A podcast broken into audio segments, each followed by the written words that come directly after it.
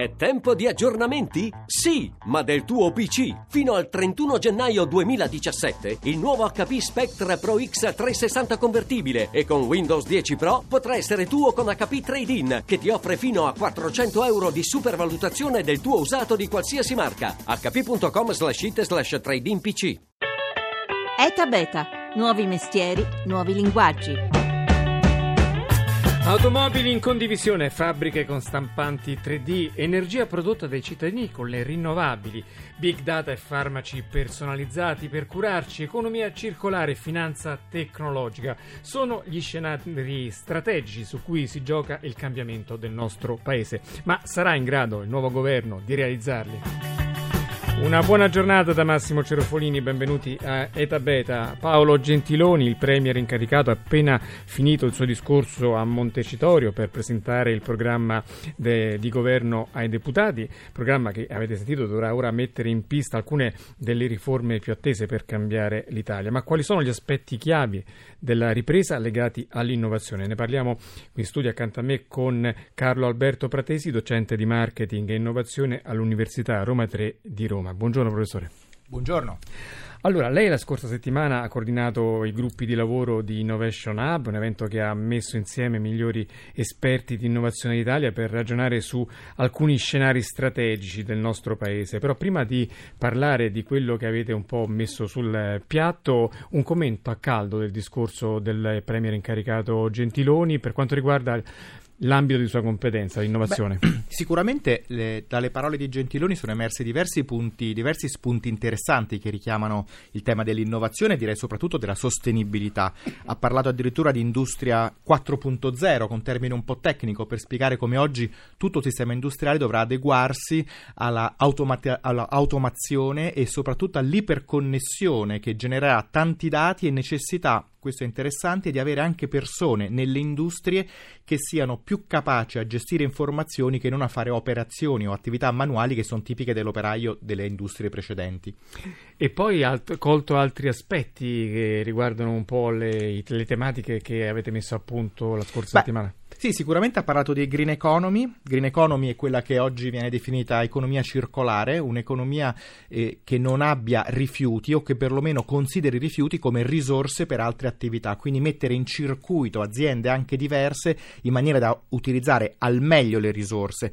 E ha parlato naturalmente anche di ripresa basata anche sulla gestione delle risorse nella maniera corretta. Abbiamo parlato eh, a Innovation Hub del tema dell'energia e di come oggi le persone, oltre a essere consumatori di energia, energia attraverso le nuove tecnologie possono anche essere produttori di tecnologia. C'è qualcosa che nel discorso del Premier incaricato invece le è mancato per quanto riguarda l'innovazione di questo paese? Ma forse un, sarebbe stato bello un richiamo alla, all'investimento sulla ricerca e un richiamo alla formazione di giovani talenti. Abbiamo oggi purtroppo in Italia un atteggiamento talvolta un po' disilluso su quello che è il ruolo anche dell'università e il ruolo anche delle persone che vogliono migliorarsi anche attraverso lo studio. Forse questa è una sfida importante, gli altri paesi la stanno accettando e la stanno soprattutto ci stanno impegnando molto. Quindi direi lo studio, i talenti e anche l'autoimprenditorialità che è un tipico sbocco delle persone di talento che fanno poi le start-up e quindi che si mettono in gioco con delle attività economiche.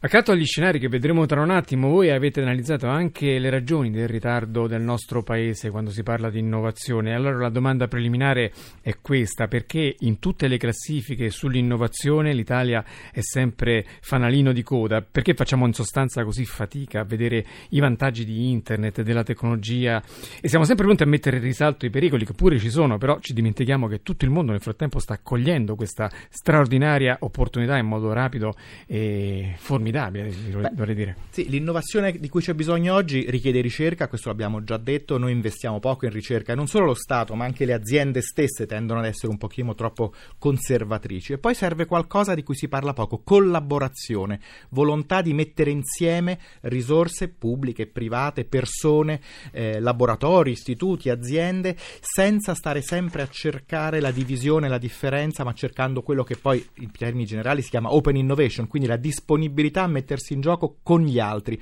Siamo piccoli come paese paese possiamo fare molto soltanto se recuperiamo un vecchio spirito nostro che era quello della collaborazione che forse ultimamente abbiamo un po' perso a vantaggio di un astio e talvolta anche di una concorrenza tra persone o istituzioni che fanno lo stesso lavoro che può portarci rallentare. In sostanza ci sta dicendo che con entusiasmo sarebbe la cosa migliore, oppure controvoglia, però non c'è altra strada che percorrere l'innovazione, perché percorrere l'ammodernamento di questo paese, di non aver paura di accettare le sfide pur difficili che la tecnologia ci impone. Certo, dobbiamo essere consapevoli del fatto che i tempi sono molto accelerati rispetto a un passato. Pensate che soltanto nei primi anni 60 un'azienda media si presupponeva avrebbe vissuto per circa 60 anni. Oggi l'età è scesa a 18. Tra qualche anno avremo le aziende principali con nomi che oggi neanche conosciamo. Quindi dobbiamo essere pronti al cambiamento, considerare la nostra tradizione, la nostra cultura come una base, ma da quella partire partire per provare a innovare.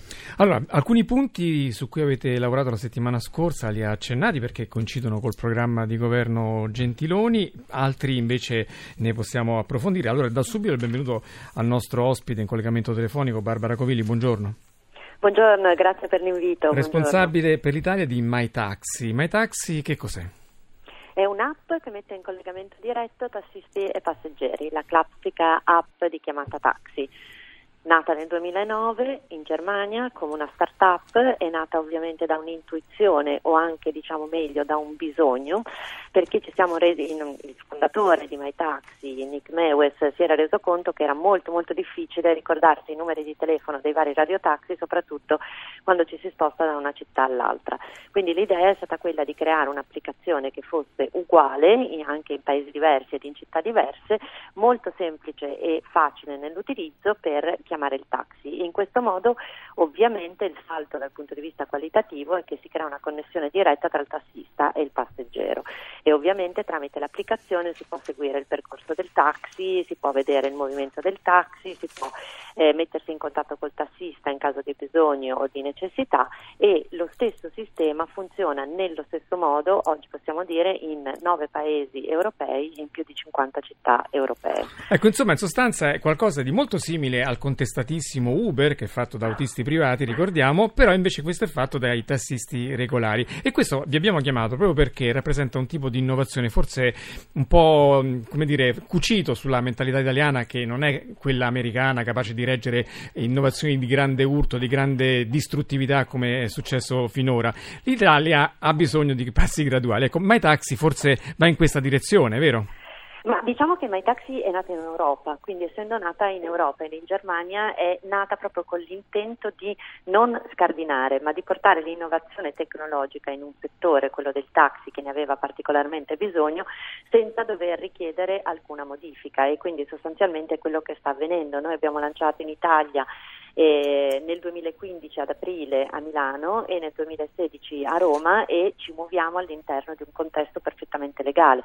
Ricordo tra l'altro che noi abbiamo fondato una società in Italia, che creiamo occupazione e posti di lavoro in Italia, che paghiamo le tasse in Italia e che la società che ci controlla e che ha acquisito MyTaxi, cioè Daimler Mercedes, è una società tedesca che paga le tasse in Germania. E un elemento innovativo importante è quello che ogni corsa viene poi recensita dal, tuo, dal cliente. Questo sì. sta cambiando tantissimo la mentalità di molti tassisti, magari in categoria spesso, magari diciamo generalizzando e non sempre giustamente, eh, non proprio apprezzata da molti clienti per eh, spirito di collaborazione e cortesia, soprattutto in alcune città, una a caso la mia. Eh, ecco, questo sta cambiando profondamente perché i tassisti sentono la responsabilità di, poi di essere valutati per la cortesia e per la professionalità del loro servizio, vero? Ma diciamo che in realtà esatto, questa cosa è, è, stata presa in maniera molto positiva perché rende meritocratico il sistema, quindi effettivamente il tassista che utilizza MyTaxi è contento ovviamente della recensione da parte del passeggero. Devo anche dire che le due flotte che abbiamo su Milano e su Roma hanno un ranking altissimo, cioè hanno un livello molto alto di votazione da parte dei clienti. Il meccanismo ovviamente alla base dell'app è grande trasparenza e grande semplicità, quindi entrambe le parti ci sono delle aspettative diverse e i tassisti oggi che fanno parte della nostra flotta hanno ovviamente accettato di buon grado questo sistema perché rende possibile rendersi conto anche di eventuali errori che si possono fare da entrambi i lati, passeggero e tassista e ovviamente rende più facile il rapporto tra il passeggero e il tassista. Anche perché voi alla seconda recensione negativa li buttate fuori. Professor Pratesi, eh, sulla mobilità cosa potrebbe fare il governo per innovare? Ma sicuramente favorire espedi- esperienze come questa. Eh, oramai si è capito che anche le giovani generazioni hanno meno interesse ad avere un'auto di proprietà, l'auto ha un impatto enorme sia al momento della produzione che ovviamente al momento del consumo. Se noi favoriamo tutte le soluzioni di sharing, una è MyTaxi, ma come sappiamo ce ne sono diverse altre, BlaBlaCar, BlaBlaCar certamente, Car2Go, insomma, t- vari... Scooterino per i motorini. Scooterino cioè... per i motorini, alcune elettriche, alcune non elettriche, ma al momento che noi riduciamo il numero delle automobili per strada e eh, riduciamo anche il numero forse delle automobili ferme nei garage e inutilizzate, sicuramente avremo un impatto positivo. Credo che la ehm, mobilità personale fatta attraverso l'auto di proprietà sia qualcosa che sia oramai in fase di declino e tutto ciò che può favorire un coinvolgimento delle persone nel condividere la proprietà sicuramente è positivo anche in termini ambientali. Gentiloni ha toccato il tema della green economy, quindi una grande strategia che avete messo a punto a Innovation Hub è proprio la possibilità che i cittadini diventino produttori di energia, soprattutto con le energie rinnovabili non inquinanti. Certo, nel momento in cui le persone sono consapevoli anche di cosa voglia dire produrre e consumare l'energia, questo rende cittadini molto più responsabili. La tecnologia, la banda larga, le connessioni sicuramente consentono questa novità di essere produttori di energia attraverso le rinnovabili e direi che questo è utile non soltanto da un punto di vista economico, perché eh, per le famiglie è un risparmio, ma anche perché rende più consapevoli di cosa voglia dire la produzione, il consumo e anche lo spreco dell'energia. Ridurre lo spreco è come sempre la migliore strada per essere sostenibili. E c'è anche un'altra strada di cui si parla poco, ma è strategica per il nostro paese. Ne abbiamo parlato ieri con l'adesione di Eta Beta a Teleton, l'iniziativa La Maratona sulla solidarietà con eh, la ricerca per, sulle malattie rare, ed è quella dei cosiddetti big data, dei grandi dati della ricerca, dei farmaci personalizzati, cui l'Italia sta giocando un ruolo veramente da campioni. Sì, questo è un, cam- è un cambiamento molto positivo. Spesso appunto siamo preoccupati dell'innovazione perché scombussola un po' le, l'economia preesistente, ma nel caso della medicina direi che sono solo notizie positive. La velocità che si è raggiunta anche nel sequenziamento del DNA, tanto per citare un elemento, sta portando a un tipo di medicina nuova che è molto personalizzata, molto più puntata sulla prevenzione che non sulla cura e che soprattutto su una sorta di medicina tailor made, quindi fatta su misura per il paziente grazie alle informazioni che si riescono a raccogliere. E do intanto il numero per eh, mandare gli sms da 2 euro in su per, per Telecom 45510. Ieri abbiamo fatto una puntata, se volete riascoltarla, etabeta.rai.it c'è il nostro podcast. Professore, in conclusione, che consiglio, consiglio possiamo dire, quale potrebbe essere in questo momento la, lo slogan, la, la parola d'ordine per il governo che arriva per cambiare radicalmente le cose in Italia? Ecco, eh, direi investire nell'innovazione, quindi nella ricerca, stimolando anche le aziende a farlo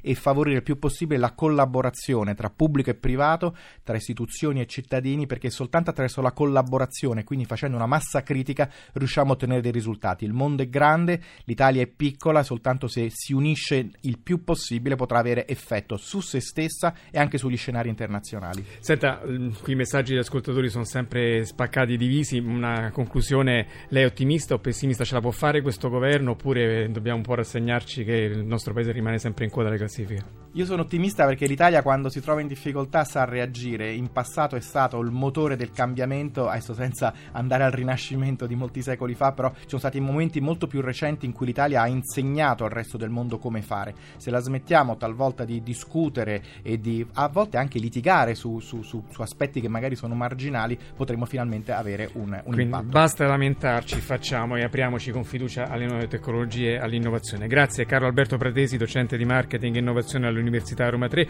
Grazie a Barbara Covili, responsabile italiana di MyTaxi.